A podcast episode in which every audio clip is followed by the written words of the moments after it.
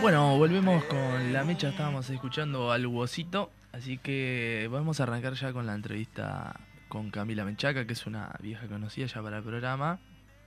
Ya te tuvimos en algunas oportunidades, capaz que hablando, seguramente vas a, capaz que algún punto de contacto tengan, alguna reiteración, porque se viene sucediendo y avisorabas cosas que están pasando en estas semanas. Y bueno, comentarte eh, cómo estás, porque seguramente hayas tenido una agenda bastante ajetreada, antes que nada. Cansada, estoy, creo que las chiquilines también. Eh, la verdad que han sido días muy intensos, muy complejos. Eh, nosotros sí, venimos denunciando un conjunto de cosas hace varios años que venían en una escalada represiva y autoritaria a modo de ejemplo, empezamos con los sumarios de San José eh, al respecto de las fotos del año 2019 por el tema de no la reforma, un sumario de, un tema que había estado desarchivado, luego eh, el UFER contra FENAPES, todo el UFER contra FENAPES, la judicialización de todos los presidentes y secretarios generales de, FENAPES de los últimos 10 años, creo. Eh, posteriormente tuvimos un conjunto de sumarios a compañeros y compañeras eh, por cuestiones de, del uso de, del tapabocas, que fueron sumarios express eh, de una cuestión que realmente no, no, tenían sentido, porque eran profesores que, estaban en otro lugar que, los estudiantes, o sea, no, no es que habían puesto en riesgo en vida la vida de los estudiantes en ese momento, sino que estaban en otra sala sin tapabocas, se les inicia sumarios eh, que, que justo tenían que ver en algunos casos con compañeras que eran identificadas como parte del sindicato.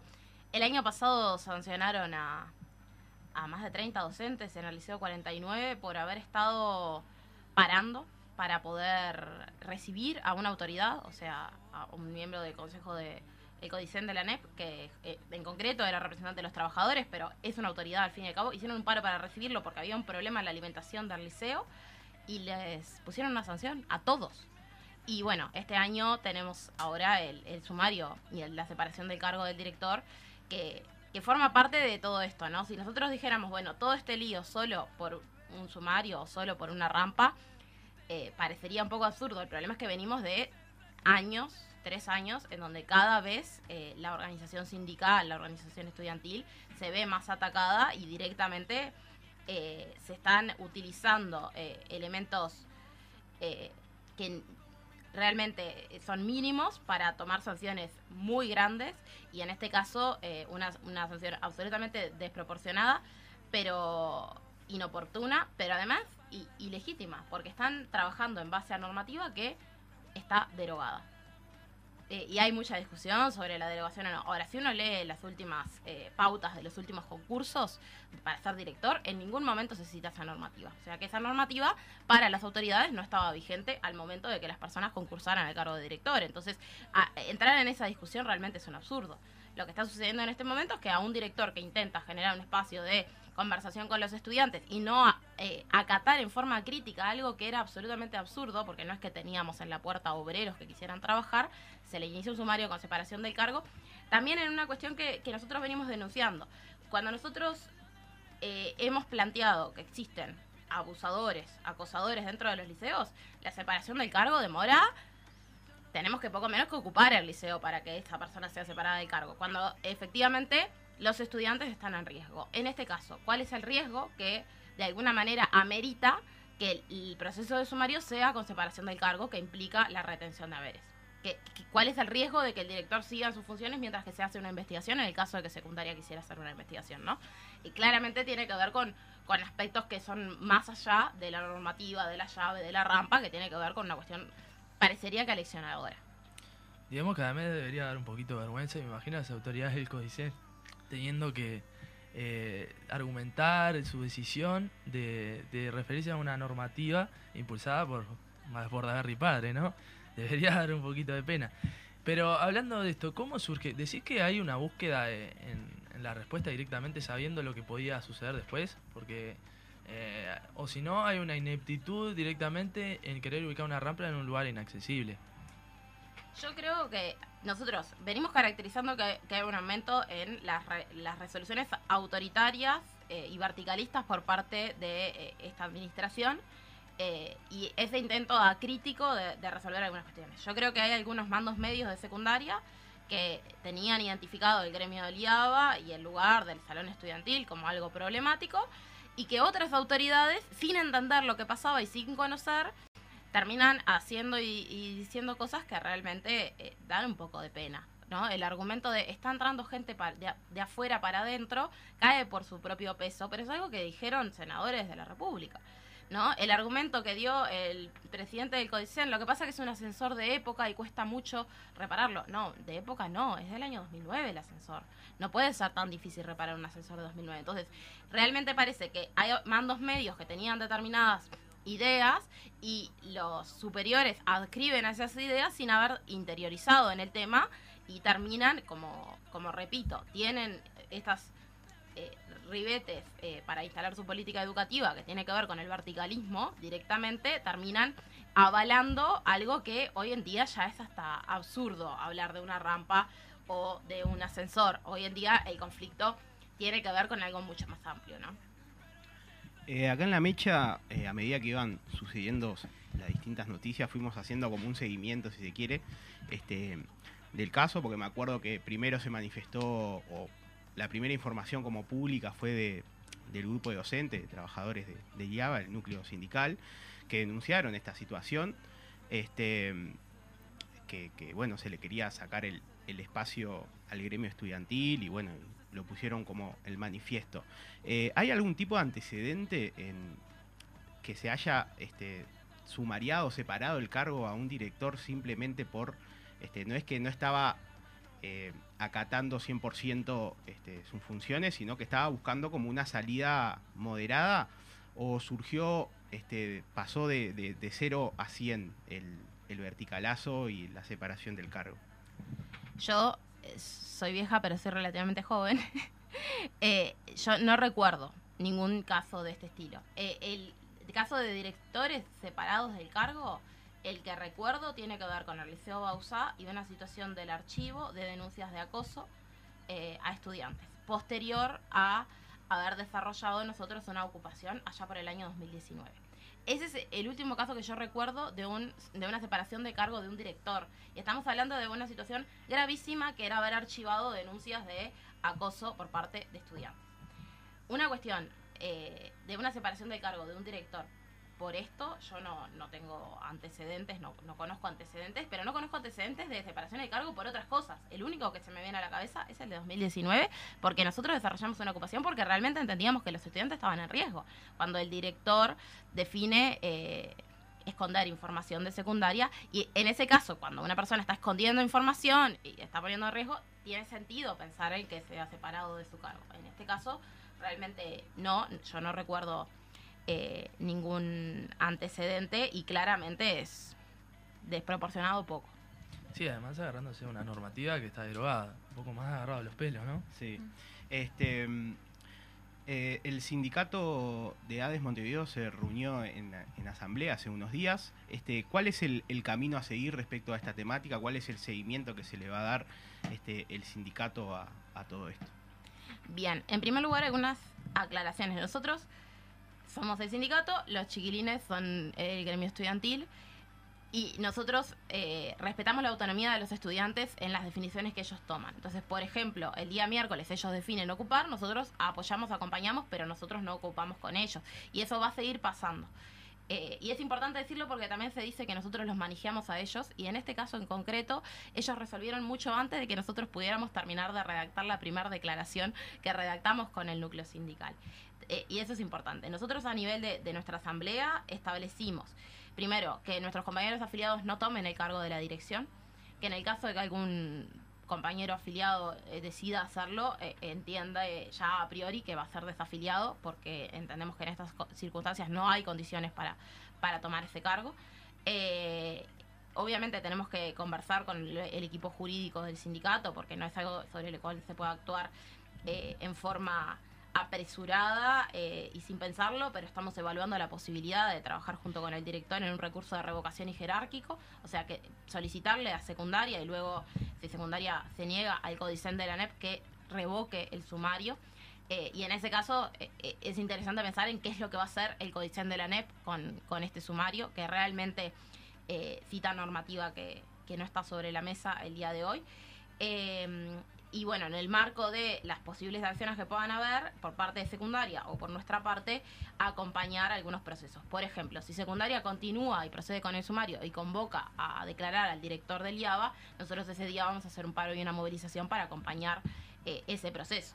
En el caso de que secundaria, ante la presentación de un recurso de revocación y jerárquico, establezca que no, que va a proseguir con el, sumario, nosotros tendremos que también desarrollar una movilización en ese sentido. Eso está eh, planteado. Y por otro lado, nosotros ya tenemos presentado, lamentablemente presentamos en 2020 la denuncia en OIT por 2020, 2021, ya no me acuerdo, por el tema de los profes del liceo del liceo de San José y ya hemos hecho varias ampliaciones de esa denuncia porque hemos estado en varias situaciones bastante complejas de persecución antisindical y en concreto vamos a, ver de hacer una nueva ampliación de la denuncia. En estos días se reúne la, OIT en su su carácter oficial va a la delegación del gobierno uruguayo, a la delegación del PIT-CNT. Dentro de la delegación del PIT-CNT está el presidente de FENAPE, José Olivera, y bueno, se, hará un planteo en ese sentido, ¿no? De que eh, esto que nosotros venimos denunciando viene en una escalada que, es terrible. Entonces, por ahora, eh, los pasos son esos. Eh, el miércoles va a haber una movilización que ya estaba prevista y convocada por ADEMU Montevideo, las maestras,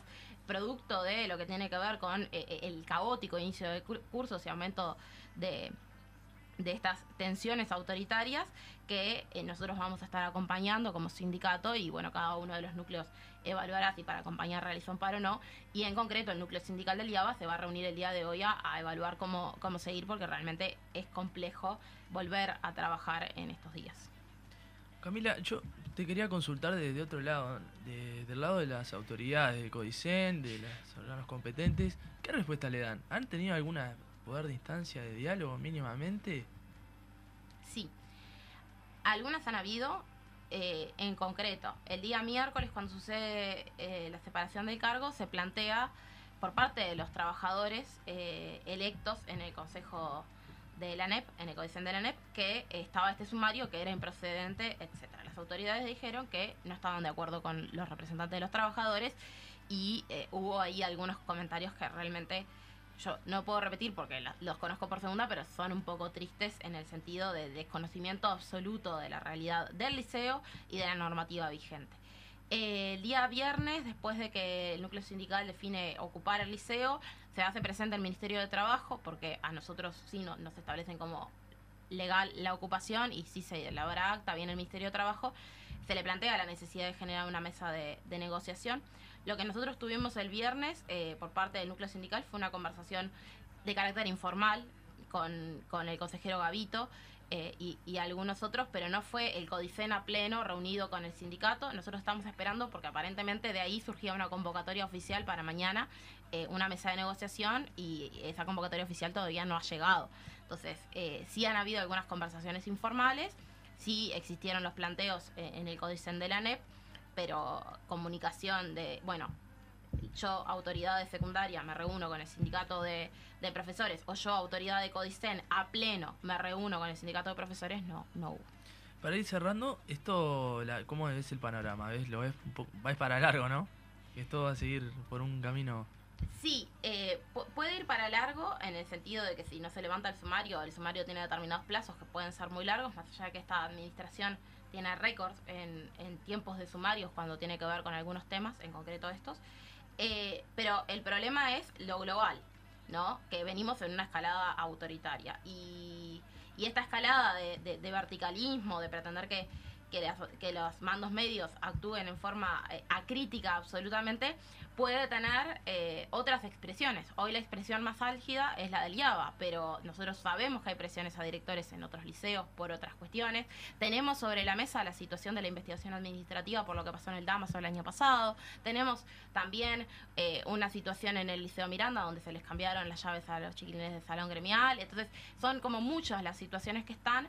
Eh, pero tal, el, conflicto interno dentro de nuestro sindicato y el campo popular es lograr trabajar con estos emergentes y, hacer las medidas que tengamos que hacer sin perder de vista que también al mismo tiempo está la transformación educativa, que al mismo tiempo tenemos trancadas eh, las elecciones de horas y se demoraron un montón, que al mismo tiempo tenemos la reforma de la seguridad social, que al mismo tiempo se votó la ley de personería jurídica de los sindicatos en el Senado y que tiene media sanción, que al mismo tiempo está eh, la reforma de las jubilaciones, entonces hay muchas cosas al mismo tiempo y como sindicato eh, es complejo y es una, una cuestión que nosotros tenemos que poder eh, trabajar a la interna en relación justamente a trabajar sobre estos eh, puntos álgidos de, de, esto que nosotros ya venimos caracterizando sin perder de vista toda la situación, tanto de la educación como del movi movimiento popular en su conjunto, ¿no? Bueno, eh, pasó la palabra de Camila, muchas gracias por estos minutos que nos diste y, y quedas comprometida a volver cuando, cuando quieras. Muchas gracias a ustedes por el espacio. Siempre es bueno tener la voz de, de Hades, sobre todo en este tema. Vamos a la pausa musical y volvemos con Jerónimo y Zoe. ¿Qué pasó por tu mente? Cuando estábamos de frente, sé que fuimos indecentes, pero ¿por qué mientes? ¿Vos por qué mientes? Ay, me contagiaste la rabia, quiero que te vayas. Esto acaba de empezar y ya eres un flow de más. Hago música con el pulmón, o es que no escuchas esta canción, se me está muriendo poco a poco. Ay, me refiero a mi respiración. Se me hace difícil mantener la afinación. Me detengo en medio de mi show para ubicarme mejor. Ya no sé ni dónde estoy, no tengo concentración. No me hicieron sentir bien en más de una ocasión. Y ellos que estén escuchando esta canción. Ah, ah. Humano no le tengo rencor. Eh. Miren monos a los ojos. Todos tienen algún pozo. Dedícame un verso hermoso que, que, que no me haga sentir nada peligroso. Ah, humillando la mano que te dio de comer. Hablando mal de aquellos que debieron crecer. Me repugna como sientes calma. Después de estar llenita de araña. Antes no me mira ni a la cara. Ahora quieres descifrar todas mis miradas. Pero yo sí estoy en paz. Yo no debo nada. Al contrario, me debo yo a mí demás. Miren monos a los ojos. Todos tienen algún pozo. Te dedicamos un verso hermoso que, que, que no me haga sentir nada peligroso. Wow, wow, wow, no me apuntes con tu clock. Te ganó la desesperación. Me miras y no sabes quién soy. Quisiste jugar con mi emoción, pero al final me la manipulé yo.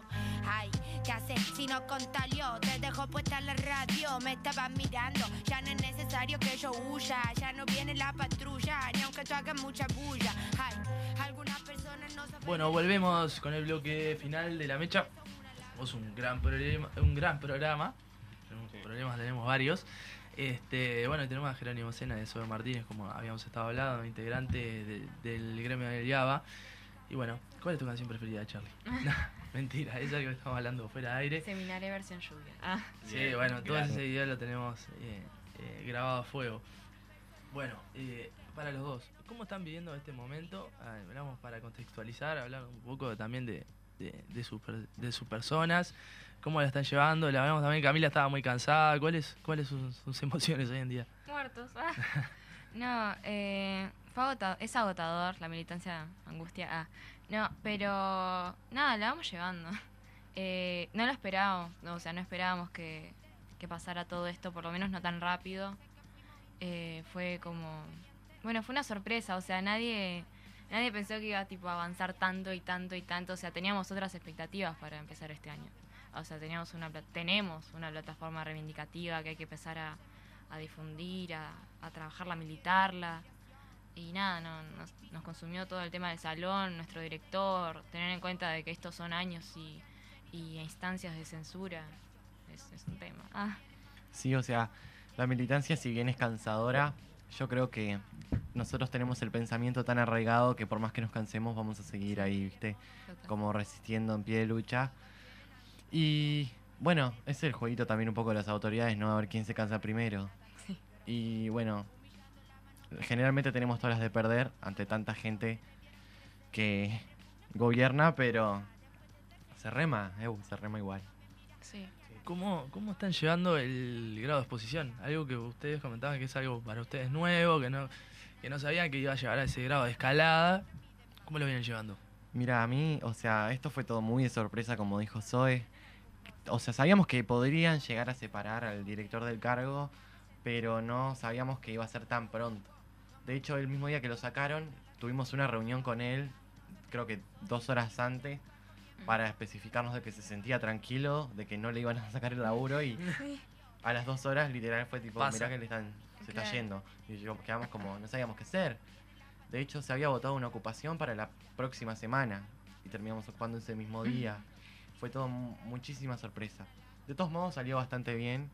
Eh, si bien no conseguimos aún la negociación pertinente que creemos que merecemos, pudimos tomar mucha trascendencia en los medios y entre, digamos, en la interna.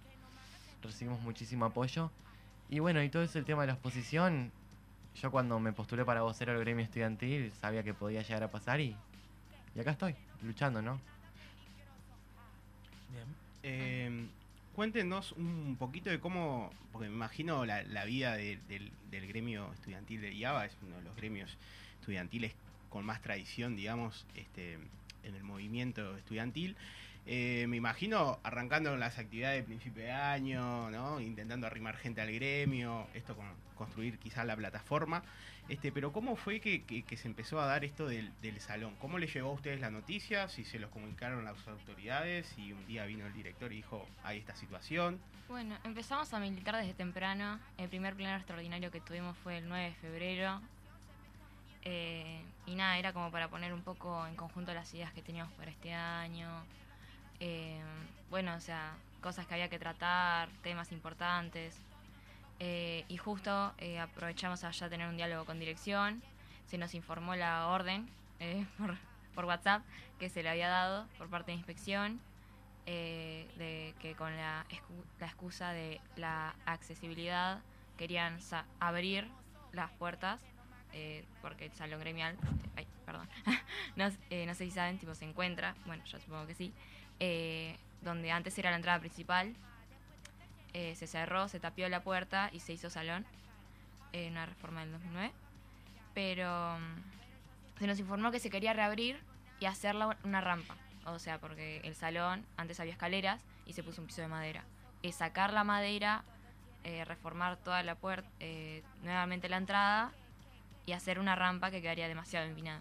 Teniendo en cuenta que ya hay otra rampa eh, del subsuelo que da directamente al primer piso, que sería del ascensor, que no, que no funciona hace casi cinco años. eh, y que va por todos los pisos, o sea, sería como una falsa accesibilidad porque se que, o sea, claro, tenemos la rampa, se quedan en ese piso porque no, no se puede subir, eh, no se puede acceder a los laboratorios, ni a la biblioteca, eh, bueno, tampoco van a poder ir al baño porque los baños accesibles están en el subsuelo, eh, trancados literalmente con un candado, entonces nada, ent- entendíamos que se remontaba a otro acto de censura por parte de inspección, como, o sea, entendemos que no somos el único gremio que ha sufrido eh, esto por parte de inspección. Bueno, también hablaban lo de que si no era el único director que había eh, sufrido un sumario o una institución de cargo. No sé si llegó a, tan, a una institución de cargo, al cargo. Sé que ya no es directora. Creo que fue en el, el Liceo 63, que por el mes de la memoria se mandó a sacar muchos carteles. eh, los de gremio tuvieron una movida re linda.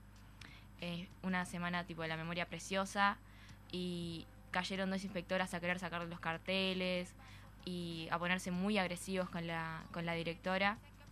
La directora, tipo, en momento cero, había mostrado una, una actitud, tipo, muy, muy de apoyar a los gurises, ¿entendés? Bueno, lo que tendría que hacer un director, eh, velar por la seguridad y, dignidad de sus estudiantes. Y bueno, eh, se le había hecho un sumario por, o sea, no sé si se le hizo el sumario o la amenazaron que le iban a poner un sumario por, eh, por las pancartas que no quería sacar. Y bueno, eh, que lo que a mí me llegó es que una inspectora tipo como que entró en un ataque de locura y como que ella quería empezar a sacar las pancartas, había agarrado una trincheta que tenía. No sé, no sé en qué quedó eso, pero sé que no es la primera. Sí, una observación. Eh, entonces nada, entendemos que sigue la lista de actos de censura por parte de inspección hacia eh, dirección, hacia los alumnos. Entendemos eso. Sí, eh, con un grado de violencia que comentaba bastante escalado. Bueno, las voces del oficialismo dicen que están poniendo como palos en la rueda, que quiere hacer una reforma en el IABA. Yo le quería consultar a ustedes dos, que saben más que nadie y seguramente más que todo el códice junto, ¿cuáles son las condiciones actuales edilicias del IABA? ¿En cómo se encuentra? Bueno, nuestro bueno. liceo, patrimonio. Primero tener muy en cuenta eso que es patrimonio. El edificio, o sea, el edificio se viene abajo, pero literalmente. No solamente por fuera, se pintó el año pasado todo el liceo por la parte de afuera, cosa que la gente pase y que diga, mirá qué lindo el Yaba, es patrimonio, mirá qué divino. Pero si no estás en la interna, no sabes. El techo, mira, las lucarnas de los techos tienen malla sombra, que le dan una, una mirada extraña al liceo, para que no se caiga el escombro a tu cabeza o a los pisos.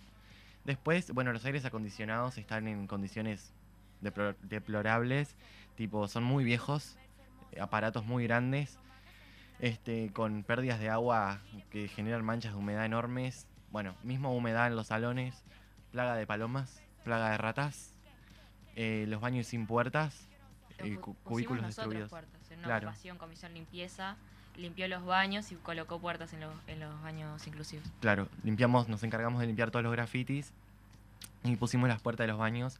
Después, eh, bueno, o sea, en sí el estado de edilicio del Java se han hecho expedientes, reportes, denuncias, de todo tipo de cosas se han hecho en los últimos años, porque esto no es nada nuevo. Este, si es que se viene abajo es porque hace años que no lo mantienen. Y bueno, es de hecho uno de los puntos de la plataforma reivindicativa del gremio, el tema de los problemas edilicios, que queremos que se solucionen, pero ta, es más barato poner una malla sombra que pagar un sueldo y, el pre- y poner el presupuesto para Claro. arreglar. Pero el hay presupuesto para mandar a gente a revisar que el ascensor siga roto Claro. y luego irse. Para O para pintar por afuera Claro. y no hacer nada por adentro. Entonces es, es todo un tema súper hostil porque nos ponen en un lugar medios... Los medios de comunicación, quiero decir, nos ponen, algunos nos ponen en un lugar bastante malo, si se puede decir. Sí, digamos que hacen hincapié en las paredes esas del salón gremial que ustedes indican que es parte de la expresión artística y no hacen alusión a todo esto que estaban comentando. Totalmente, o sea, el día del que empezó, que empezó no, que llegamos al auge, digamos, más o menos o por ahí del conflicto, que fue el 31 de marzo, el viernes 31 de marzo, eh, cayeron, creo que una, dos arquitectos y la secretaria Jennifer Cherro, una cosa así, a mirar el estado del liceo, a lo cual nosotros obviamente nos acercamos en una bien a preguntar si, tipo, buscaban algo más allá del salón gremial, como para arreglar. Nos dijeron que sí, obviamente, que venían por todo el liceo, sin embargo, sacaron fotos al salón gremial a nuestra manifestación y se quedaron adentro en el liceo mientras nos desalojaban de una supuesta ocupación. Entonces, em, las excusas falaces de las autoridades con todo este tema de los arreglos edilicios viene de la mano con el no te escucho. Ah, sos del gremio, bueno, no te escucho. Sos del sindicato, bueno, no te escucho, ¿qué me importa? Porque es así, es lo que se transmite y es lo que pasa. Bien, eh, importante esto que, que remarcabas, que no es una situación, digamos, que, que viene ahora, sino que lo vienen este, reclamando hace tiempo y justamente está en su plataforma reivindicativa para este año.